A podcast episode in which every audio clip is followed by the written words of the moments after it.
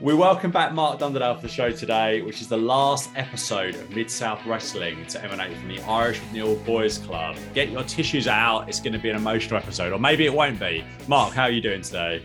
I'm all right, thank you. It is emotional saying goodbye to the old place, but uh, we'll just have to try and get through it. It is, and as explained last week, um, I think I think this is the last episode before Mid South took a break before Christmas '85. I'm not 100 percent sure. I don't know. I've reached out. I've tried to find the end of year episodes. Um, I don't know if they exist. I don't know if they were best ofs. Um, judging on the chronology of this tournament, I think there is going to be some missing bits. But anyway, the next two weeks, you've got some special episodes from our archives to fill the gap. And then into 86, uh, we're going to do our best to review everything Mid South and UWF that we can find um, but yeah, it's not going to be consecutive weeks, unfortunately, going forward. Um, and also some of the YouTube videos, I think a lot of the 86 stuff is like straight rips from VHSs. So I look forward to a lot of static in my ears, uh, probably permanent hearing damage from doing this pod- podcast for another 18 months. Uh, anyway, on with the show. And this week we watched on the WWE network, and yes, that still exists in the UK. I don't know if you saw this, Mark. I'm not sure if you're any part of any of the Mid South groups. When I reached out and asked about um, these shows at the end of the year. And I said, I, you know, and also, does anyone know why um, it cuts off on WWE Network after the 14th of December? I got a very helpful response from someone saying, Didn't you know WWE Network doesn't exist anymore? It's Peacock. Well, tell the tell the listeners, Mark, does WWE Network exist for us? Very much so. I'm still paying tenner a month, so I hope so. Yeah, exactly, exactly. I'm still paying for the thing. So we have WWE Network here, but I think that Peacock has caught up now. But yeah, this is the last episode, really, in the kind of series, if you like, aside from one in 1986 in March, I believe was the Ultimate Warrior's debut, uh, or Dingo Warrior, whatever he was called in um, Mid South. So I see he's, he's on the there. little um, he's on the little uh, preview picture, isn't he? Yeah, and I think that's why it's on there. I don't know why um, why these episodes don't don't aren't on there. I wonder whether it's something to do with the Watts tape library situation because I know that the, the, tapes weren't available for a long time, and I wonder whether maybe that's a line where UWF is owned somewhere else. But th- this stuff is not, as far as I can see, commercially properly available anywhere in terms of you can't buy you can't buy you can buy it but not you know legitimately if you like um i won't i won't say any any people that are selling uh, uwf dvds on on uh anyway although that being said i wonder if the universal wrestling thing that that um Eric's involved with, whether that is whether they've got the copyright to that stuff. I mean, possibly that's it. Maybe they own the copyright and no one else does. But yeah, I, I could look into that a bit more. But I've already spent about two hours of my life trying to find these episodes to no avail. So well, one, one thing up. with I wasn't going to jump ahead, but I was going to mention at the end. Um, Bill goes out of his way to explain that the, the whole production crew's changing after this week. Yes, and yeah. I wondered if um, something to do with who owns the the tapes change that way. Probably yeah. not, but it could, it could, very well be because it's just that, that they tie with, in with the two things at the same time. One of the, I think, all Japan uh, and maybe some some New Japan as well. All Japan certainly they they've got a massive problem with their their light their tape history because you've got all this incredible like Steve Williams is one, all the stuff in the 80s and stuff where all Japan was was probably even bigger than New Japan. It, it's fair to say it was, but all of that stuff's owned by the television station, not them. So their streaming service hasn't got any of that stuff on it. Was I think New Japan mostly own all their footage. Um, but yeah, I, d- I just don't know. And um, that I know they taped on the 18th of December. Um, and if you look on Cagematch, some of the stuff that's on the 4th of January episode is on there, but some of the stuff that's mentioned at the end of this episode is not. So I haven't watched that 4th of January episode yet because you know what it's like with tournaments. Sometimes things happen and don't happen, or they take it out of order or whatever. But um, yeah, I do think potentially there's some missing episodes. So you'll hear me next week talk about um, the missing episodes and why we've got well, why we've delved into the archives and stuff but I don't know if that's 100% right. If I do find anything, we'll do additional reviews. So uh, you have my solemn swear and promise. Um, so on to the show. Jim Ross is at the desk with Joel Watts, and I'm not shocked to see Dick Slater, my favorite wrestler, there also along with Dark Journey, because the one thing we didn't see enough last week was Dick Slater. Ross said there were many exciting things happening. Ted DiBiase is back. Brett Wayne, a top junior heavyweight, was around, but not on the show. Plus, Terry Taylor will be returning at Christmas. And in the Mid South TV title tournament, Joel explained that we had Jake Roberts versus Eddie Gilbert, Buzz Sawyer versus Nick Patrick, Dr. Steve Williams versus Rob Rick Steiner, and Humongous versus Hacksaw Jim Duggan. Slater talks about being in a tournament match last week versus Al Perez. And then he went on to say that Robert's DDT um, should be banned. He then said about the matchmaker, um, and he said he knew what he was trying to do to him, and the people would like to see Reed have Journey for 30 days, but he's not going to let it happen. He said he's not he's not there this week to do anything other than commentate, and I just think this guy is the pits, and I've had enough. Mark, am I being unkind, or am I not? Well, the first line here in my notes for this week was after hearing way too much from him last week, I was dismayed to see Dick Slater stood at the desk with a microphone in his yes, hand. dismayed is a good way to put it. Um, unlike last week, though, he was smiling throughout. He seemed to be in a good mood this week, as opposed to ranting and raving like he was last time. I think uh, he might have had a drink before this show, actually. possibly, possibly. Yeah. He mentioned that he knows everybody in Mid South would like to see Butch Reed get that Journey for 30 days.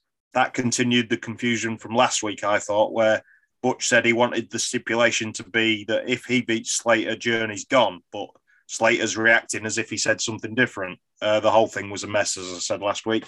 But one thing Dick Slater said that I did agree with, though, was that Joel Watts should smile more. Um, to quote Uncle Bryn, he is a smashing looking lad.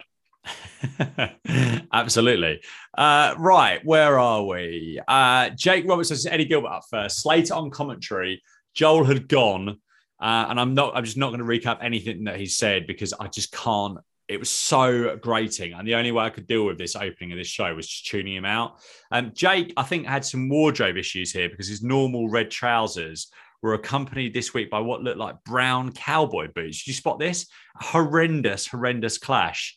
That yeah, I think he'd maybe look. forgot his boots or something and he wore yeah. what he was wearing that day dreadful. Um, this was only okay, actually. Um, I, I, kind of expected a little bit more, but I really did like the finish. And there's a couple of back and forths, and then Jake smashed Gilbert with the DDT in seven minutes and 16 seconds um, to the delight of the crowd. And the move was, I mean, we all know that this move was super over, but this this kind of reminded me of the stunner. Obviously, the stunner came years later, but the way that the ma- in the matches, the wrestlers would kind of work for a different way of getting into the stunner. I suppose also Diamond Cutter as well, um, but super over. What did you think of this match and the finish here, Mark? Yeah, I think you saying only okay is is how I'd describe it as well. It was maybe a bit longer than I expected based on last week having six short matches. Um, there wasn't really anything notable until they started picking up the pace in the home stretch. And I did like how they did a slightly different way to get to the DDT, where Eddie Gilbert did a baseball slide through Jake's legs. But as soon as he Jake spun around and Gilbert was up on his feet, he connected with the DDT. It was very smooth. Yeah, really good. Uh, Buzz Sawyer versus Nick Patrick up next. Sawyer had a dog collar around his neck and challenged Patrick to take up that type of match. While on commentary, they said that's not what had been signed. Then, in an incredible bit of technology, we got a split screen as Butch Reed came out and challenged Slater at the commentary desk. In the main screen, Sawyer, chain still on his neck, deposited Nick Patrick in 57 seconds with a power slam. Reed then tried to make the save Patrick, but Sawyer caught him with the train caught him with the train or the chain. He didn't have a, a toy train out there, a chain. Tied him up in the ropes and was going to hit him with the chain until Jim Duggan just made the save. I mean, to be honest, so I had to slow down because Duggan was probably a little yeah. bit behind here. Um, and Duggan dragged him away. They had a brawl to the back and past the commentary desk. And then in ring, Slater went for Reed. He was still tied up in the ropes, but Reed broke free and then started off started ripping off Slater's clothes, uh, his shirt, and then half his trousers uh, as two useless refs watched on. Um, Dark Journey eventually got in there and helped Slater roll out. Um, I thought this was pretty good, actually. Um, pretty exciting stuff. A unique angle with a split screen and pretty high intensity. So, yeah, I actually liked something involved Dick Slater. Wow. Uh, and best of all, hopefully that meant no Slater on, no more Slater on the show, which is perfect. Mark, what did you think of this split screen and the presentation of this angle? Yeah, first of all, um, Buzz Sawyer was stood um, at the ropes looking at what was going on at the desk between Reed and Slater when Nick Patrick took the opportunity to jump in from behind. That was a very bad idea. Yes. Um, Sawyer was still holding his chain, so he reversed an Irish whip one handed, which you don't see very often. And he won with his always impressive power slam. But yeah, really clever use of picture in picture split screen there, showing us what was going on in the ring and at ringside. I was very impressed is that a first time for Mid South? I don't I think they've had before. I think they had split screen in the Duggan and DiBiase best dressed man thing, uh, and maybe once or Right. twice more, but no more than no more than uh, you know two or three. I think, uh, but I thought this was really really good. Um, Well, like like you, I do enjoy these big brawls where more than one guy is is running in to ramp up the action, and the the live crowd always goes crazy for it too. So I enjoyed it too. This this bit very good. Yeah, and they don't seem to do as much as that. As, as much as that, they crikey, as much of that as they used to. That's it. Uh, yeah, that's it. Because back in '84, they used to do this all the time. There'd be quite a lot of big angles where all pretty much all the heels and all the faces will be at it. Um, but yeah, this was this was a nice departure back to that. Um, we had the Bruise Brothers versus Joe Malcolm and Larry Clark up next, and the Bruise Brothers got a great reaction from the crowd, and they're clearly getting over at this point. Um, Joel said that Gilbert had offered a reward for the person that had stolen his portrait. Um, and there was nothing to this match with Bruise Brothers winning via a mad dog splash in 137. Uh, Mark, any thoughts on this uh, this match? a couple of things. Um, before the match began, um, Joel Ross, wh- who's back at the desk, and Jim, sorry, Joel Watts, um, Jim Ross, uh, speculated about Slater getting fined for leaving the desk, which is something Mid South have done a very good job of conveying the seriousness of. They're always saying um, repeatedly if a guest commentator gets involved, he's going to get a big fine. Uh, Bruise Brothers, I'm not the biggest fan. Pork Chop Cash reminds me of Kimbo Slice, but with hair. Um, yeah, it's a Jo- good. Yeah. Joe Malcolm took got huge hang time, taking two big backdrops early on. I like that. Uh, and I like the Bruise brothers doing regular tags, so each man can land a big move or two before tagging out. But their offense itself wasn't much to get excited about. Um, Ricky and Robert, they ain't. No, this is this is an this is an this is a tag team for an entrance, isn't it? And smash the opponents, get out of there. But I mean, there there is a there is a something I found. Um, I don't know where you know where this is from, but I've got 55 minutes of a house show that someone sent me. Uh, I think from the end of 85, and they're in a 10 minute tag match. I just think, oh, Oof. I, I'm not sure that's something I, I will be. I bet it felt longer than 10 minutes. Well, I haven't actually watched it. I watched probably 45 seconds of it and I thought, I, I just can't. Because I was thinking, I've been running through my mind about what to do over the next couple of weeks, but that wasn't something I was going to. There's also WrestleFest on WWE Network from Mid South, which I've not watched either, which is a few hours. So maybe that's something for next year. Um, next up, Ricky Starr versus the beautiful Al Perez. This went 432 and was basically Perez demonstrating various holds on Starr until he caught him out of the corner with his belly to back suplex. Um, I thought this was fine, um, but and I, I, you know, commentators putting over how good Perez is. I'm a big fan of his, but I don't think this needs to be as long as it was. Uh, Mark, what do you think of this Al Perez showcase here? Uh, I actually took a lot of notes, noticing thing unimportant things, but just things that I, I picked up on. Um, Perez got a good reaction as introduced as he always does. Uh, I'm still waiting to see if anytime referee Tommy Gilbert officiates a match involving Eddie, his his real life son. I don't Ah. think that's happened yet. Um, Ricky Starr seemingly got dressed in the dark. He was wearing yellow boots, green knee pads, and purple trunks. his outfit was horrendous, wasn't it? Yeah, that was quite a look. Um, I did like Al Perez taking Starr down with a drop toe hold, keeping the leg tied up. He transitioned into a submission attempt. That was very nice. And I was distracted throughout this one. I don't know if you noticed by a guy wearing a Mr. Wrestling 2 mask.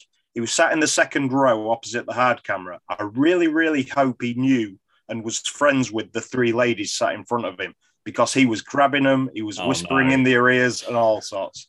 Once I saw it, I couldn't stop watching and he couldn't sit still every time he was on camera. I, I wondered if he was putting the same stuff in his protein shakes that Buzz Sawyer had in his. Um, but Perez, with the help of the commentators, has established his German suplex to the point where you know, it's like the DDT. As soon as you, he hits it, the opponent isn't getting up. Yeah, absolutely. Re- I really like it as well. Yeah, we want more Perez. Uh, next up, talking about Pro- Tyson Sports protein shakes, uh, we have Dr. Death versus Rob Rick Steiner. Um, and Rick Steiner's back, I think, it's fair to say, was showing some of the side effects of these protein shakes. Um, yeah, watch the show and have a look at what we mean by that. Um, something that happened early in this one, um, which shows how badly conditioned I am now to modern wrestling. Um, I don't know if you you had this at all, Mark, but Rick drop kicked Williams to the outside, and for a split second, I thought, "Oh, here comes the dive," and then I realised what I was watching. Did you have that at all? It was like literally, I thought he's going to just do another dive, and I was like, "Wait a minute, this is 985 mid south." I doubt it. Yeah, no, I, I, I, wasn't expecting any kind of plancher or uh, anything. Just, no too much AEW and stuff over the last few years and, and indie wrestling where there's a dive every time someone That is something though. It's something I meant to say to you in our AEW group chat before. Mm. The hmm. way um, Darby Allin does that move, where yeah. he absolutely slams full speed into people, it just makes me wish everybody else, like Cody Rhodes and people who do it half as effectively, you just need to take it out because when you do it in the next match after Darby Allin's nearly destroyed someone with it, doesn't make sense to me. But this gets back to what we were saying about the last pay per view, where everyone's sort of booking their own thing, and and you're seeing a lot of the same moves yeah. done more than once. To how many to vary in effect? Yeah, how many frog splashes? To, to, I, know, I know it was that you know that was a particularly it was the anniversary. It was the same arena, city it happened, and all that sort of stuff. Yeah, pay, paying homage made sense in that place in, in yeah. that time but once you had to play, yeah. you had to do it once. The three amigos, the frog splash, it, it, happened over and over. I think you could probably do the maybe maybe the suplex spot and maybe the frog splash, but I kind of feel like Punk should be. That's the thing. That that's the. I feel like whoever's supposed to be in charge of that stuff. I guess there's agents there I think that Punk's the one that probably should get the superiority on the Frog Splash, there, isn't it? I, th- I think he's probably yeah. the, the one. Oh no, maybe Jericho. Sorry, is what I'm thinking. Not not Punk, Jericho. Yeah. Um, what yeah. did Punk did? A, did Punk do the suplexes? I can't remember. I think he did. Yeah, and he was yeah. the second person on the show to do them. Yeah, because um, Penta did the uh, the suplex as well, didn't he? I believe. I'm not sure uh, if uh, MJF might have done them in the opener. Oh, maybe as well. as well. Yeah, yeah, yeah, Which is yeah. So that's yeah, sorry, I'm thinking Jericho. Well, I think, Punk. yeah, like you say, they do have agents, but I wonder if they're all working in their own little areas and not together as to do the show as a whole. Like, um, there's a lot of talk online about the Cody verse, how Cody Rhodes storylines and matches and things going on with him don't seem to connect with what else is going yeah. on in the shows. It's its own little entity.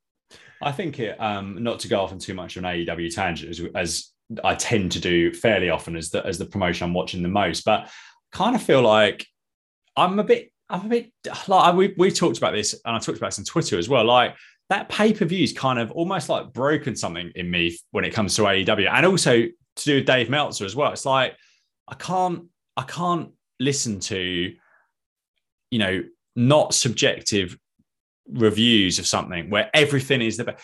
If, if someone thinks that that Jericho mess with the MMA fights was four stars, I may as well give up because it wasn't. You can't have a four star match with someone screaming out someone. To, I can't remember it was Junior Dos Santos. It was, like, yeah, yeah, yeah, it was yeah, cut, yeah, cut, yeah, not in the right position. I'm like, come on, and like everything is not. And it's interesting to say about that about the Codyverse. I, I think I feel like it. They've lost a lot of momentum, and I, I don't really understand why, given the people that they've got. And it's interesting um, when this airs. This will be a day before the winter is coming, so Page and Danielson. Would you put the title on Danielson? It wouldn't surprise me if they do. Yeah. I, you've got to get it back on Hangman because I think if he loses it and he's done, then I'd, you'd struggle to get him back to that level. We've yeah. done the big story to get him there. You can't do it again, I don't think. So this is the thing with Khan. I I would I would be surprised if he does it because I think Khan books. I think Khan listens to people like Meltzer and and Dave Meltzer's view on this, and I've heard him say it, would be it's like the Kerry Von Erich thing when he beat Ric Flair and he was champion for I can't I don't remember how long it was, maybe seven or eight weeks, and he was never quite the same again after that. And I feel like I doubt Khan would put a baby face in a position to have a short title reign. But I also think their show, I know they've lost they've lost some ratings because the West Coast has now gone live. So they don't have the benefit of watching of people watching in prime time. It's five p.m. till seven, so a lot of people are missing it through work. But their their ratings are, are below a million solidly now, and all that momentum around, you know, will they beat Raw one one week? They're not, they're like night and day, and and it's like how how is this? I know they've lost Omega, but they've got Punk, they've got Danielson. I don't really understand. I think Rampage has been a massive, massive problem for them in terms of you're, you're spacing everything out There's too much product. By the time I get through the end of Dynamite, I'm kind of feel like I always feel like the second hour drags, and it's like I'm not massively looking forward to the following week. And what are you still watching everything pretty much? Or you, I, you, I am, yeah. yeah. And, and I watched Rampage this morning, and you know the the tag match at the end was was a good match, but it feels like that's just sort of getting you through to the next Wednesday when yeah. the really important stuff happens. That's what the it feels like. like the other thing as well, this might be slightly an odd thing to say, but I've kind of good wrestling for the sake of good wrestling is pointless. So if every match is 12 minutes and it's three and a half stars, 3.75 stars, four stars, 4.2 for whatever you want to whatever you want to say, Melt's probably give it 6.8. Um, I don't think that I think I think that AEW and I like I've liked the punk and MJF stuff. Um, I think I'm not sure you've liked it quite as much to me though, have you? I don't think the no, I think their verbal stuff has been has been really good. Yeah, I, I, made that comment to you about the the three separate WWE oh, yes, mentions in yes, that yeah, head to head they had. Yeah. I thought that was maybe a little too much. They could have spread those out or just do one or two. But yeah, it, it's it's a minor thing, small so, So I, I think that I think that AEW has got to differentiate itself. It can't just be it can't just be Dante Martin having a good match for people because people don't care. People don't care. He, he needs backstory. This should be, and I did some of this stuff in the um, the pandemic. I remember the, I mean, remember the, I mean, the match wasn't anything at all. But I remember the build up to Hager and Moxley right at the start of the pandemic. They did this incredible video package. I'm like, I want to see more of that. I want to see more of yeah. the personality piece. I want to see more of that. It can't just be two hours of good wrestling between people that are kind of don't aren't really established and you can do a few flips and you enjoy it. But if you're yeah. seeing that every single week, like if I was going to see Rev Pro every single week, some of those flippy matches wouldn't be as good because it's just like, well, I'm seeing it every. I need to see something different, and and I, and I don't think the answer is violence. The answer is not. Um, the answer is not fire on their on their television. I think that's such a terrible, terrible, terrible thing to. to I think. I mean, you, I know you're more into hard, sort of a hardcore style. For me, fire is once in a once in a blue moon pay per view exclusive not not a random feud on Dynamite. And and Brandi Rhodes should be no if they want if they really want to keep Cody a babyface, Brandi Rhodes should be nowhere near him because she she is yeah. X Pac, X Pac, go away heat. Yeah, having the crowd booing him so vehemently when he's attempting to be a babyface and then bring her out to help him put the guy through, put the opponent through a flaming table. You know, it's only it's only going to exacerbate the situation. Yeah, bizarre. And back anyway, we go back in our time machine now to um, Steve Williams and Rick Steiner. We've talked about um, Rick Steiner didn't pull off the dive to the outside, and that's where we got on a tangent on AEW. Um, Williams caught Steiner with a brutal clothesline right to the face during this, um, and there was a there was a really great comment from Joel during a punch a punch exchange where he said, "Let me tell you something, brother. Those shots would take the head off of a normal man." Um, Steiner hit a back jump on Williams, which made me gasp as he seemed to only flip over at the absolute last moment. And the same happened later after a Steiner kind of overhead belly to back suplex. Um, the finish came in 550 via the Stampede body slam with Williams winning. Um, this was by no means a classic with quite a few messy moments, but I was weirdly engrossed by it. I think because of who they were and what sort of what they become. And what did you think of this uh, this match between Williams and Rick Steiner? Yeah, I totally agree with how you summed that up. Um, seeing them face to face at the beginning, it looked cool in isolation, two big, tough looking guys. But knowing what we know, how in real life, particularly back then, they were legitimate tough guys. Mm. I bet there weren't many guys in the bars of Shreveport trying anything in 1985. Um, no. I, I, really enjoyed it. Every blow and slam and bump taken was massive from both guys. Uh, I can see how Doc later on had so much success doing the Japanese strong style in the yeah. 1990s because I feel like some big men like Psycho Sid and Kane, for example, had all their best matches with smaller guys bumping around for them. But there are some others like Dr. Death and Big Van Vader, I think, who seem to excel facing other big guys uh, around their own size and just smashing the from here. living daylights out of each other, basically. Yeah, yeah. yeah. Uh, next up, talking to big men, humongous, one of my favourites over recent months versus Hacksaw Jim Duggan, and Duggan was out of his lady friend Deborah again. Um, this was weird because Humongous just kills everyone, but this was kind of 50 50 completely. They bumped the ref at 443 as Humongous kicked out of a pin. Um, they tried to get Duggan with a chair in the corner with um, Humperdink's help, but Duggan reversed it, smashed Humongous in the head with the chair, and followed up a spear for the win in 503. This was too long for me, and I, I didn't like the use of Humongous. Kind of, it's a bit grating that he's been so dominant over um, you know everyone mid carders and kind of enhancement talent, and then in this not so at all. Um, I thought that he should be a bit more dominant and Duggan should have fluked this a bit more. What did you think of this uh, Duggan humongous TV title match, TV title tournament match, I should say? Yeah, I would agree. It went a, a little too long. There was a stretch in the middle where humongous killed literally a minute, minute and a half with a bear hug. Um, uh, you know, but the, it got to the, the end and the crowd and the commentators loved the finish. You know, the ref bump led to Humperdink trying to bring the chair in and use it Duggan pushed humongous into it, uh, hit him over the head with it, and won with his shoulder tackle. But yeah, it, there was a bit too much to it. And um, yeah, I never really thought about how you did, but it makes sense that humongous, they've done a good job with building him up as either beating guys quickly or a guy gets a lucky shot in without the the long wear down in between. But the th- the thing that most stuck out to me was um, again the layout of the tournament, as I mentioned last week about they're doing picking hat, names out of a hat as opposed to brackets. Bill Watts um, had talked about, he'd emphasized that there would be no 15 minute time limit so they could get decisive winners and losers. So tournament matches would all be for one fall or TV time remaining. Well, this match started with seven minutes left yeah. of the TV time. I thought so, exactly the same thing. It's like this is just weird, but okay. I mean, it, it yeah, works, get, I suppose. Yeah, I understand them making these points and and using these ideas, but you got to make it logical. And um, yeah, starting these guys meant if it was TV, well, it wasn't going to go to a time limit draw. Um, so yeah, with seven minutes left, you knew you were going to get a winner well within 15 minutes. Yeah, not a bit. Yeah, I completely agree with that. Um, and that is it. Joel then said this would be the final taping at the Irish McNeil Boys Club. Um, and as Mark said earlier on, talks about the change of production. Uh, and next time we'd see them would be at their new location at the Downtown Convention Center in Tulsa. Um, and that is it. That is it. It feels a little bit like, well, not a little bit like it is the end of an era. So, just over two years of, of TV episodes from this venue.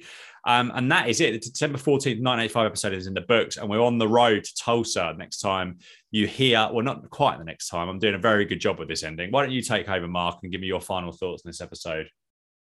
Um, well, that there was a little bit more confusion there. Like you said earlier in um, what um, whether the show continued the following week or if they did go on a bit of a break. I was specifically listening to the commentators, and Jim Ross asked Joel to tell us about next week's show, and Joel then said, "Next time you see us." So yeah, yeah, yeah. there. Yep. Is it going to be next week or is it going to be some point undecided? And that's why he said next time you see us. But um, yeah, they, they explained that bit about the production crew changing, specifically naming both the old crew headed up by Oral Link and the new crew, which I thought was maybe a bit unusual, but possibly another deal Bill Watts work, has worked out with the local business because he's he's plugged local businesses on air before. I wondered if he was uh, he'd got a mate in a production company. I really wish I'd asked Bill about this move. Um, I just didn't just didn't think about it on the time. But yeah, I, I guess they're just they want to get into slightly bigger arenas, and that's what they're that's what they're looking to do here. But I've watched the first couple of minutes of the show. Show the next show that I've got access to, the fourth of January, and it's completely different. It's like the graphics are different. Um, it's it's it's almost like a different promotion actually, um, which I think is going to be a little bit odd for the first um, first few weeks. Um, anyway, that is it. Mark, how can people find you on social media? Uh, on Twitter and Instagram, I'm at Dopper6. And thank you very much for your appearances on the podcast during 2021. We'll be back at some point in the new year with our prediction show. Um, bless you. thank you. Thank you for coming on the on the show with a, with a cold as well. Um, yeah, I, I think basically that that's the this is the last time. The next two episodes are in the books already. So they're all pre-recorded. This is the last time you get some new content or hear my voice in this way this year. So i want to wish you all a very very merry christmas a happy and healthy 2022 and thank you for your continued support of the podcast during this year. Um, and we shall speak to you all again very very soon Yeah, this is Eric Watts, and for all you phenomenal wrestling fans and fans of this podcast, please do me a favor. If you're looking at uh, more information about Mid South Sports, Power Pro Wrestling, Universal Wrestling, go to universalwrestling.com and check out that website. It's a must see.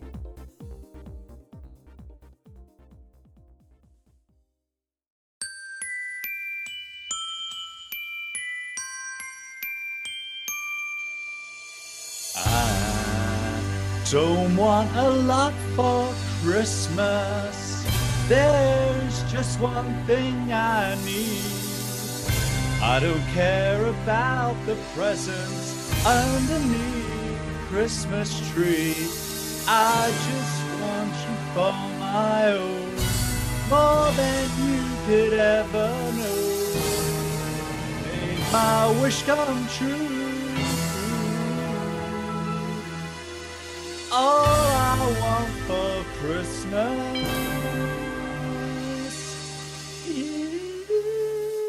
is you.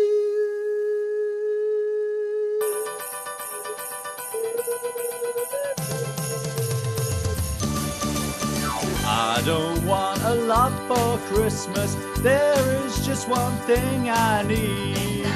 I don't care about the presents underneath the Christmas tree.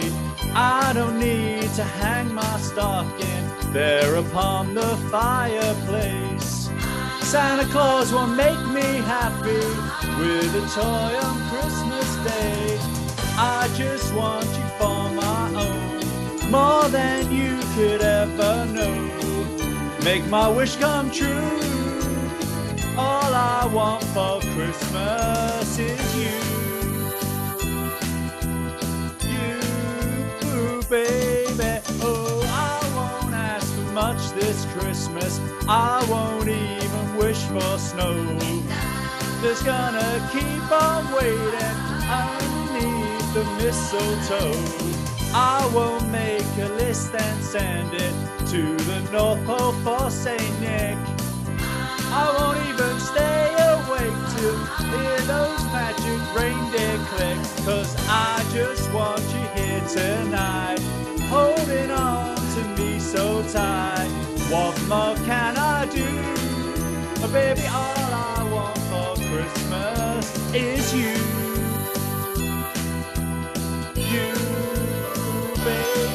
Whoa. All the lights are shining so brightly everywhere.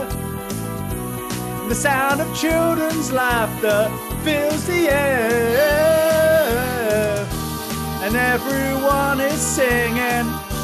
I hear those sleigh bells ringing. Santa, won't you bring the one I really need? Won't you please bring my baby to me? Oh, I don't want a lot for Christmas. This is all I'm asking for. I just wanna see my baby standing right outside my door. Oh, I just want you for my own, more than you could ever know. Make my wish come true. All I